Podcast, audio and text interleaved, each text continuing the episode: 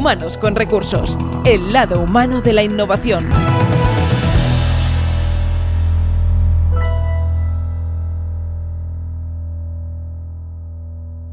¿Qué tal? Bienvenidos a Humanos con Recursos, el podcast donde, como no, pues hablamos de liderazgo innovador, y hoy lo hacemos con un referente que nos aporta un montón de ideas y que evidentemente es un entusiasta, lo es, y se llama Pera Rosales. ¿Cómo estás, Pera?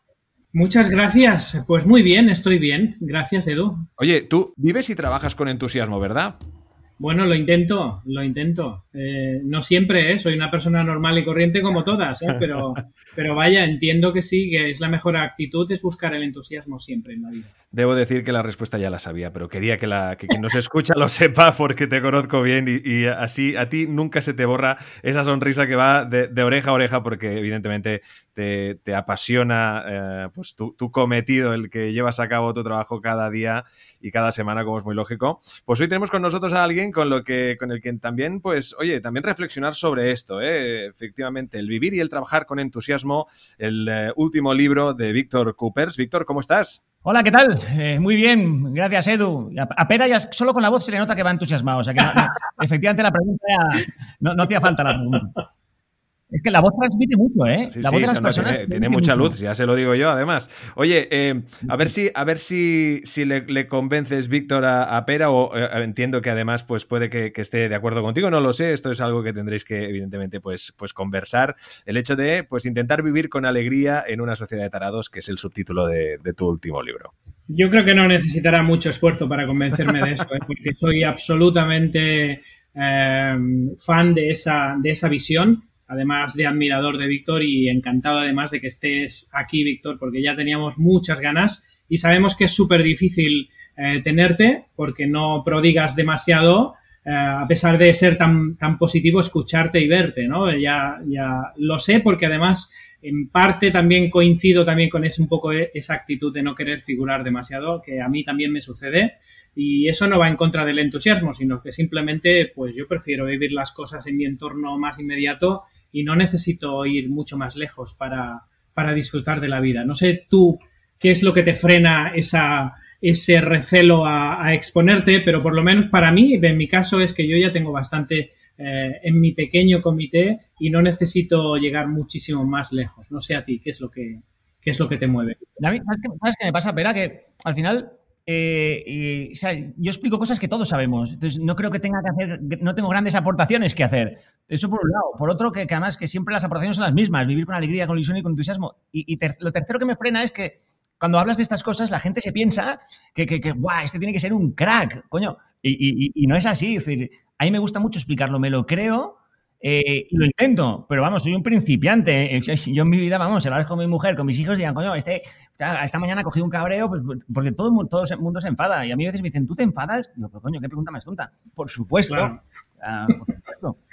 Sí, yo creo que es la actitud. Al final, yo creo que la magia que tú aportas, déjame decirlo así, es que a pesar de ser una persona normal, pues demuestras con tu propia actitud en que se puede tomar la vida desde una perspectiva más positiva, y eso no es ir con el lirio en la mano, sino simplemente con el agradecimiento de manera vital, ¿no? Y eso es lo que yo, como mínimo, yo percibo de ti. Totalmente. Además, no sé si estarás de acuerdo, pero mira, últimamente me da por reivindicar el derecho al cabreo. Uh-huh. Sí. Yo hablo siempre de ser positivo, pero, coño, últimamente digo, no, hay que reivindicar también el derecho a enfadarse, a cabrearse, porque esto no se trata de siempre estar alegre, siempre sonreír, siempre sentirse feliz. Coño, no. O sea, la vida, o sea, a veces es muy dura, muy triste. O sea, la vida a veces es una mierda para todos. Entonces, hay gente que se siente mal. Hay gente que me dice, coño, me siento mal porque, joder, estoy enfadado, no estoy alegre. O sea, que no pasa nada. Hemos llegado a convertir este mensaje de que hay que ser positivos. Lo hemos cogido y lo hemos llevado a un extremo. Entonces, ser positivo no quiere decir estar siempre sonriendo, estar alegre. Significa básicamente, o sea, no perder el ánimo. O sea, yo creo que, o sea, podemos sentirnos infelices, podemos no tener ganas de sonreír, no sé, me ha aplastado el coche, coño, no voy a estar alegre. O sea, podemos perder la alegría momentáneamente. Yo eso sí que me lo creo. Lo que no podemos es perder el ánimo. Totalmente. La capacidad de seguir luchando, el ánimo. Yo la palabra importante es el ánimo, o sea, no perder el ánimo. Totalmente. De hecho, para mí, yo creo que hay un tiempo para cada cosa. Entonces, si edulcoramos demasiado, realmente estamos haciendo algo superficial en nuestra vida, porque si estamos negando las emociones de cuando tenemos una desgracia y decimos, bueno, pero todo irá bien, y no nos dejamos, nos estamos conteniendo en el fondo. Y hay mucho contenido por ahí por la vida y concretamente en las empresas también. Nosotros nos encontramos gente en que está cabreada pero que no lo dice, no vaya a ser que sea Exacto. pájaro de mal agüero, ¿no? Y entonces yo diría, hombre, depende cómo lo digas, también es importante, porque tú puedes estar cabreado, pero esta toxicidad no la extiendas más de la cuenta. Pero otra cosa es mostrarte vulnerable ante especialmente tus compañeros de trabajo y decir por qué estás cabreado, qué es lo que te hace estar cabreado, y piensa, que para mí es marcar la diferencia, cómo vas a salir de esta o cómo te gustaría salir de esta. O sea, no pierdas la esperanza, ¿no? Lo que tú decías, ¿no? Yo me fijo mucho en lo que sería, si eres positivo, aunque estés cabreado y estés pasándolo mal y estés incluso triste, no has perdido la esperanza. Cuando tú pierdes la esperanza, entonces dejas de ser positivo y piensas que todo va a ir mal y entonces ya la hemos liado, ¿no? Totalmente. El ánimo que hablábamos antes va vinculado a la esperanza. Yo creo que esa es la palabra importante, o sea, no perder la esperanza. Mira, a mí hay una expresión que me da mucha rabia, que es que además se ha puesto muy de moda en los últimos años, es decir, esta persona es tóxica. O sea, ¿cómo que tóxica? ¿Por qué es tóxica? ¿Porque está enfadada? Joder, es que todos tenemos derecho a estar enfadados, a estar tristes, a estar... Y a no sentirnos culpables por no estar todo el día sonriendo. Entonces, o sea, yo creo que hemos llegado a un punto que o sea, tú no le puedes decir, y más con la situación que estamos viviendo. O sea, hay personas que tienen a familiares que han fallecido, o familiares que están enfermos, o hay personas que están perdiendo su trabajo, o que están a punto de cerrar su empresa. Entonces, la psicología positiva a estas personas jamás les dirá, sonríe, sé feliz, mira hacia adelante, esto es una oportunidad. ¿Cómo que una oportunidad? O sea, te parto la cara, ¿cómo que una oportunidad? O sea, lo que la psicología positiva propone es exactamente lo que tú has dicho. Hay un momento en que o sea, uno tiene que aceptar que las cosas son como son. Las cosas son como son, aunque no nos gusten. O sea, no aceptarlas con alegría, pero sí aceptarlas. Es aquella expresión de, mira, en mi pueblo, esto lo he contado muchas veces, en mi pueblo, cuando vas a comprar a la tienda de alimentos, hay un tío, hay un señor que me cae de maravilla, nunca lo he visto sonreír, pero me cae muy bien, se llama Carmelo, y yo siempre le provoco, siempre le digo, Carmelo, tienes lo que sea, tienes garbanzos o tienes, no sé, berenjenas, tienes, y el hombre escucha el tienes y me dice siempre, Víctor, lo que hay es lo que hay. No, pues es lo que hay. Y yo digo, pues, ya, pero Carmelo, pero no tienes lo que no hay, no hay. Entonces, yo creo que esa mentalidad de aceptar, o sea, asumir con calma, con serenidad, que las cosas son como son, porque cuando las aceptas, aunque no te gusten, tras la energía la dedicas a lo que tú has dicho, Pera, a avanzar, a construir, a salir de la situación, a mejorar las cosas. Porque lamentarse es que no sirve para mucho. No, sirve para darte latigazos tú mismo, ¿no? Sí. Como desahogo, o sea, sí, desahogo lo necesitamos, Hay un momento que necesitamos el desahogo. Sí, claro, esto es cuando marcan un gol al Barça, coño, pues no te enfades, coño, no me enfades, déjame que me desahogue, la mierda. Pero el desahogo es muy importante y necesitamos como humanos el desahogo. Pero luego, o sea, hay que hacer algo. Mira, déjame que mira, voy a contarte una cosa que me pasó en mi pueblo hace 10 días, que es una tontería, pero es un ejemplo. Mira, yo iba a correos y cuando pasé por la plaza había una señora mayor sentada en una silla tomando el sol. Y la veo y digo, coño, qué bien estamos aquí, tomando el solecito. Dice, sí, estén de maravilla. Voy a correos, vuelvo a lo que tengo que hacer. Y cuando vuelvo por la plaza hacia mi casa, la señora estaba sentada en el mismo sitio, pero en la sombra, porque el sol se había movido. Y estaba ya con la chaqueta puesta. Digo, señora, mueva la silla, coño, póngase donde está el sol ahora.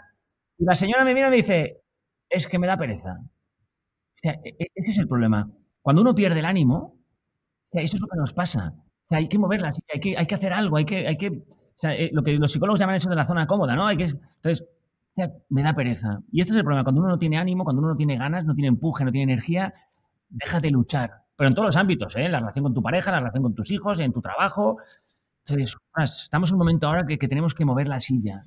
Totalmente. Igual es una tontería, por ejemplo. No, es ninguna tontería, porque de hecho a mí me resuena muchísimo. Nosotros trabajamos normalmente con equipos en entornos profesionales y nos damos cuenta de eso. O sea, hay gente que no quiere mover la silla simplemente porque cree que no vale la pena, porque ha desistido, porque realmente piensa, bueno, y si muevo la silla al final, bueno, total, ¿y qué? ¿Para qué? ¿No? ¿O qué van a decir los demás? Etcétera, etcétera, ¿no? Yo creo que parte de la base también en qué grado de aceptación tiene cada uno de sí mismo, ¿no? Porque muchas veces parece que estamos como cabreados con nosotros porque nos gustaría ser el otro, como si el otro fuera mejor. O sea, nos pasamos la vida un poco envidiando, en algunas ocasiones, envidiando a los demás sin aceptarnos realmente y sin percibir la riqueza que tenemos dentro, ¿eh? Cada persona es un tesoro y hay muchas personas que desgraciadamente nosotros decimos que es como si estuvieran durmiendo, no han despertado en darse cuenta del potencial que tienen y de lo que pueden hacer y de lo que se merecen tener gracias a mover la silla cuando hace falta, ¿no? Y eso es para mí una de las grandes lacras de esta sociedad, Víctor. No sé tú qué opinas de esto, pero la idea es, vemos mucha gente que no se acepta a sí mismo, no se perdona a sí mismo y no, con lo cual tiene la autoestima, más allá del postureo, que esto es luego la careta que se pone, pero fuera de la careta lo que tiene es una actitud vital en que le gustaría ser de otra manera y no lo es. No sé qué piensas tú de eso. Sí, totalmente. También yo creo que la sociedad también nos inculca imágenes tan claras, tan definidas de lo que hay que hacer, de lo que hay que tener, de lo que hay que ser, para poder ser una persona alegre, que claro, o sea, hay mucha frustración porque uno no se ve, no sé, yo siempre o sea, a mí no me gustan nada las redes sociales, pero yo cuando tengo uno de mis hijos que lo utiliza Instagram, siempre digo, ¿no te das cuenta que en Instagram, o sea, todo es bonito, todos los paisajes son chulos, todo el mundo es guapo, siempre hace sol, todo está en su sitio, todo es maravilloso, Y claro, la vida real no es así. La vida real, coño, hay días que llueve, hay gente que es fea, hay gente que es fea de narices, de hecho, y las cosas están torcidas, coño. Entonces, a veces nos inculcan una imagen tan perfecta de lo que hay que hacer, de lo que hay que ser, de lo que hay que al final acabamos frustrándonos y envidiando lo que hacen otras personas o lo que tienen otras personas. No sé, mira, a mí me han ayudado mucho siempre dos preguntas que aprendí en un curso que hice hace muchísimos años. O sea, ya sé que si me cortas, si me rollo mucho. Tranquilo, no te pienso cortar. Vale, es que yo tengo rollo para 6 días, ¿eh? Como no me cortes. Pero mira, yo hice un curso hace muchos años con un señor que se llama Steven Covey, por eso que falleció, para descansar. Y me acuerdo que de allí salías 3 días de curso, salías solamente con 2 preguntas en la cabeza. Una era, o sea, ¿qué tipo de persona quieres ser? Pero ellos lo hacían en plan a lo bestia, ¿eh? Te decían, bueno, te apagaban las luces de la sala, una música en off, entonces había una voz que está usted entrando en un funeral en la iglesia, está caminando hacia el féretro, al fondo de todo está allí la caja abierta, cuando llegas a la caja te asomas, coño, el que está en la caja eres tú, y ves el programa que está previsto y hablará, pues tu mejor amiga, hablará tu pareja y hablará uno de tus hijos. Y todo te decían, ¿hasta qué quieres que digan de ti? Buah, no hace falta hacerlo tan macabro, porque a mí me pareció muy macabro, pero simplemente preguntarte, o sea, yo me pregunto muchas veces, o sea, ¿cómo quiero que me definan mis hijos cuando palme? Cuando ya no esté. ¿Cómo quiero que defina mi mujer? Que espero que viva más que yo. Bueno, o no, si vive menos que yo tampoco va a pasar nada. ¿Cómo quiero que definan mis amigos? Esa pregunta tan importante, ¿cómo quiero que me definan? O sea, nos la tendríamos que hacer todos con un papel y un boli, porque cuando escribes esa pregunta, estás definiendo exactamente lo que para ti es una persona ideal. De hecho, estás escribiendo ¿cómo te gustaría a ti llegar a ser? O sea, y el punto donde estás ahora y el camino que tienes que recorrer para llegar a esa persona que te gustaría ser, ¡buah! Ese es el reto que tenemos todos en la vida. Eso es lo que da sentido a la vida. Hay gente que dice, yo no encuentro sentido a la vida, no sé, voy a buscarme, no me encuentro. O sea, déjate tonterías. Haz este ejercicio y tendrás claro que el reto, el sentido que tiene tu vida es luchar en cada instante para ser la mejor persona que puedes llegar a ser, como padre, madre, pareja, amigo, acercarte a esa foto que has hecho. Igual, da igual los demás, olvídate de lo que diga la sociedad, de compararte con los... O sea, ¿a ti cómo te gustaría que te definieran? Y la segunda pregunta que te hacían, con la que salías de este programa, era obsesiónate con preguntarte constantemente ¿yo qué puedo hacer para ayudar a los demás? O sea, ¿yo qué puedo hacer para ayudar a los demás? Las personas que viven conmigo, primero en mi casa, a mis amigos, a mis conocidos, a mis clientes, ¿yo qué puedo hacer? Entonces, cuando vas con esas dos mentalidades, o sea, ¿yo qué puedo hacer para ser lo mejor que puedo llegar a ser como persona? ¿Y yo qué puedo hacer para ayudar a los demás? Sí, no hay más, el resto es de secundario. Está claro, está claro. Lo malo es que de eso hay bien poco, ¿no, Víctor? De personas que son así o que se preguntan esto. Por muchos cursos que haya, claro. El problema es que nos vamos a las empresas y nos encontramos con gente que todavía no se ha hecho la pregunta y ya ha llegado a la madurez y no se ha hecho la pregunta de quién quiere ser en realidad, sino que está en el hacer más que en el ser. Y piensa que haciendo cosas llegará a ser algo, cuando en realidad tiene que ser primero consciente de quién es y quién quiere ser, y de ahí la pregunta que tú formulabas, y en base a esto, ¿qué es lo que tengo que hacer? Que es la segunda que tú decías, ¿no? De decir, ¿y qué es lo que tengo que hacer para ser esa persona que me gustaría ser, ¿no? Y nos encontramos que en las empresas muchas veces no se fomenta esa situación.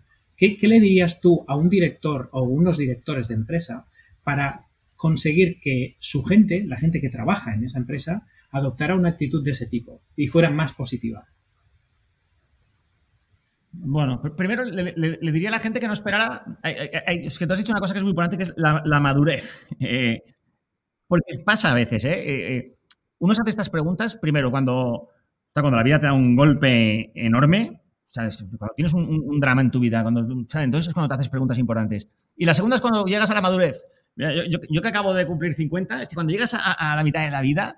No sabes por qué, que hay algo que te empieza a dar cuenta de que no vas a ir para siempre, te das cuenta de que los días ya están contados, entonces conectas más con, aunque sea muy macabro, pero con esa mortalidad, pero eso te ayuda a ver pues, las cosas que son más importantes en la vida, te vuelves mucho más amable, te centras más en las personas que te rodean, pero eso es lo que llega con la madurez o cuando tienes un disgusto en tu vida. Y a los jefes, mira, es que es muy simple. ¿Tú te acuerdas de un programa que se llamaba Jefe Infiltrado?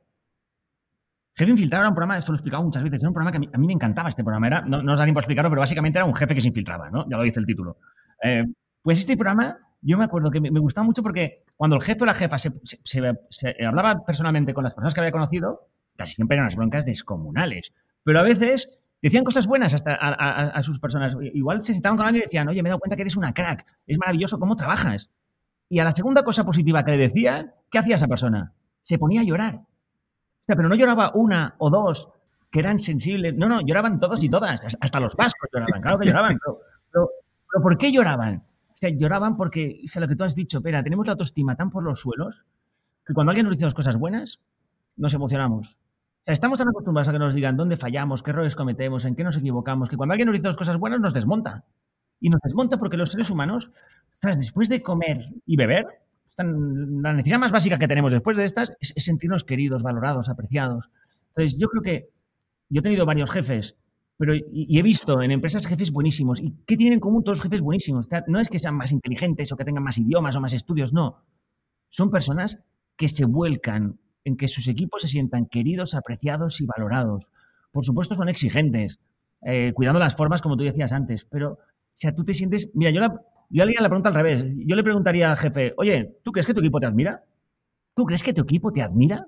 Porque al final tu trabajo no es decir a la gente lo que tiene que hacer y verificar que está hecho. No, tu trabajo es el de influir, el de inspirar, el de ayudar, el de motivar, movilizar. Y eso lo consigues si te admiran. Y no te van a admirar por tu cargo, no te van a admirar porque has estudiado en una escuela de negocios importante, no te van a admirar por tu experiencia laboral, no. Te van a admirar por tu calidad humana. Entonces, yo creo que la base es esa. Y cuando uno tiene calidad humana... Unos, se centran en ayudar a las personas, en este caso a sus equipos.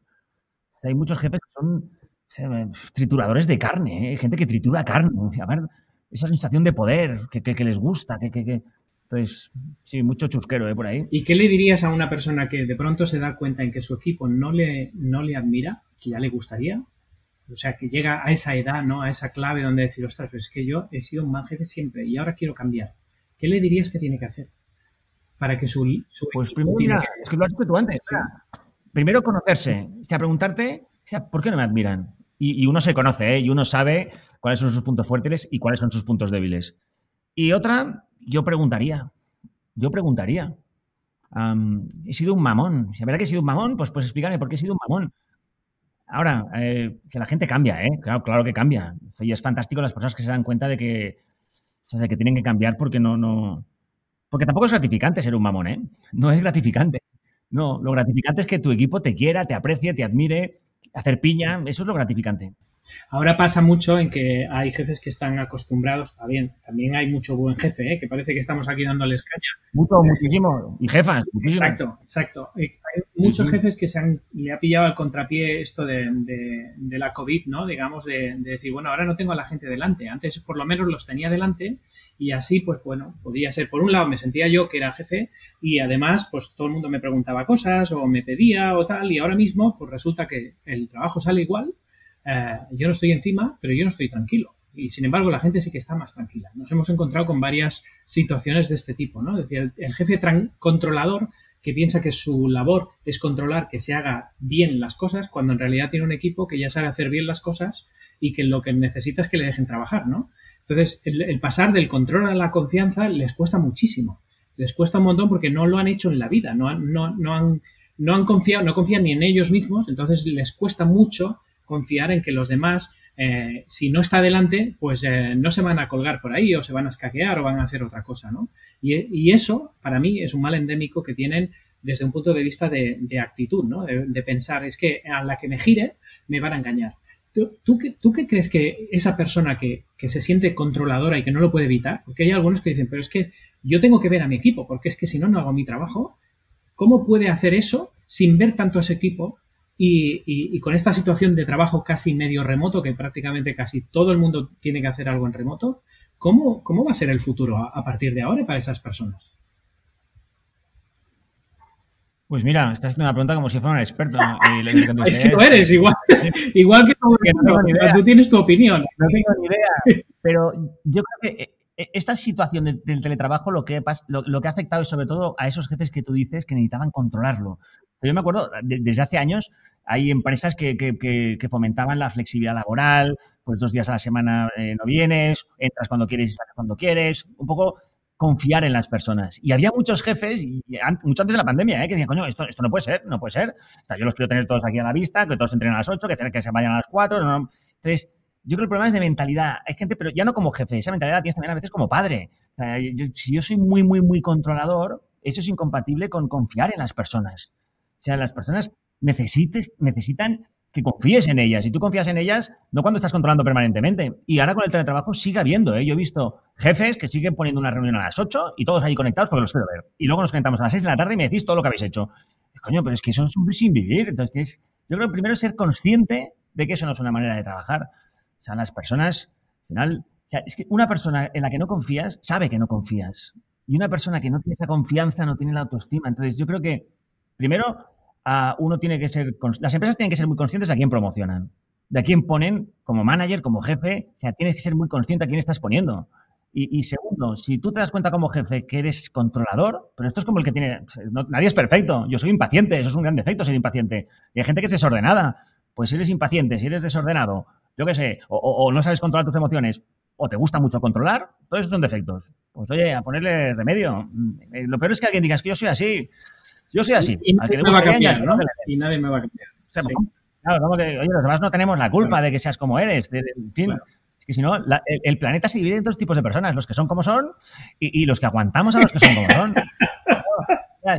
Y si te toca un jefe que no, es que yo soy así, al que le guste bien y al que no, pues bueno, al final la gente se marcha, La gente abandona. Y si no abandona físicamente, abandona, como dicen los expertos, esto mentalmente. Abandona mentalmente. Totalmente. Qué importante es la educación, ¿no, Víctor? O sea, porque yo estoy seguro que estas personas que han llegado a ser estos mal jefes, ¿no? Que nos estamos hoy enfocando mucho en ellos, que también hay buenos, pero estos que son malos, realmente yo diría, pondría la mano en el fuego, en que algo ha tenido que pasar en su vida para que lleguen a ser así. Porque es que, ¿cómo les han educado a estas personas para que no se fiende nadie, por ejemplo, ¿no? O sea, qué importante es el rol que tenemos como padres para educar a nuestros hijos y también como educadores, hablando también de las escuelas, ¿no? ¿Qué tipo de valores tenemos que inculcar en las personas que crecen para que lleguen a ser buenos jefes? No buenos jefes, buenas personas. Que al final, si tienes gente a tu cargo, pues al final te dirán jefe, pero al final lo que yo creo que hace falta es buena gente, ¿no? Totalmente. Es que... Bueno, primero que si alguien se da cuenta que es un jefe malo, coño, es muy bueno que se haya dado cuenta. Y puede cambiar, por supuesto, puede cambiar. O sea, no es que hay que matar a los malos. No. Puedes cambiar y será mucho más gratificante para ti que cambies. Pero tú le has dado la clave. O sea, yo siempre pienso que la educación es todo. Todo. O sea, el mundo se cambia a través de la educación. Pero no solamente los jefes. Como tú decías, en todos los ámbitos. O sea, si queremos buenos políticos, si queremos buenos policías, si queremos buenos empresarios, si queremos buenos jefes, si queremos buenos padres, necesitamos personas que tengan valores y principios humanos. Y eso se educa desde pequeñito. Y se educa. Si tienes una buena persona, luego la pones como jefe, la pones como policía o la pones como político y, coño, tendrá la base para ser un buen político. O sea, el problema es que es una sociedad en la que hemos perdido los principios, los valores. O sea, porque no nos hemos tomado en serio la educación. Hay 2 pilares básicos en la sociedad. El personal sanitario y el personal que está en el sistema educativo, pero... Y encima están machacados. Machacamos como sociedad estos 2 sistemas. O sea, para golpe. Totalmente. Para golpe. Y son las 2 bases. Ostras, ser profesor en un colegio es de los trabajos más importantes que hay. Sí, sí, pero... Sin embargo, no lo reconocemos así. Y reconocerlo quiere decir reconocerlo no en cuanto... Mira, yo ahora hay muchas sesiones y muchas reuniones de agradecer al personal sanitario su esfuerzo. Yo si fuera personal sanitario o si fuera profesor me hace un reconocimiento de esto, estaría hasta el coco. O sea, deja de reconocerme, deja de darme las gracias. Y coño, dame recursos, ponme el sueldo que me merezco y dame medios. Y no tanto agradecimiento, ¿no? Y más realismo, ¿no? Sí, sí. Tal cual.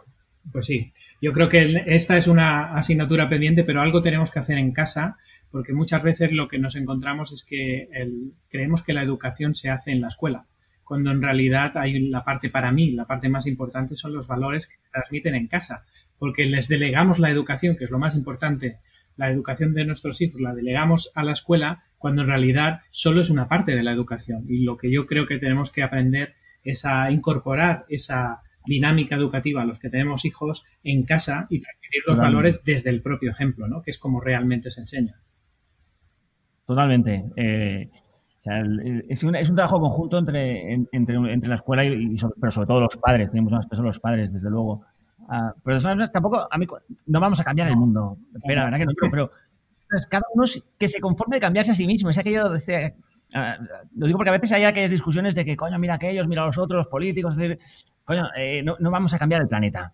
Pero podemos hacer todo lo que está en nuestras manos, y nuestras manos es cambiar pues, lo que hacemos nosotros, cómo somos nosotros. Es aquella frase de la Madre Teresa de Calcuta que decía, si cada uno limpia su trozo de acera, la calle estará impecable. Pero claro, el problema es que salimos a limpiar y antes de limpiar decimos, mira aquel que guarro, mira aquel de allá, o aquel que limpia fatal.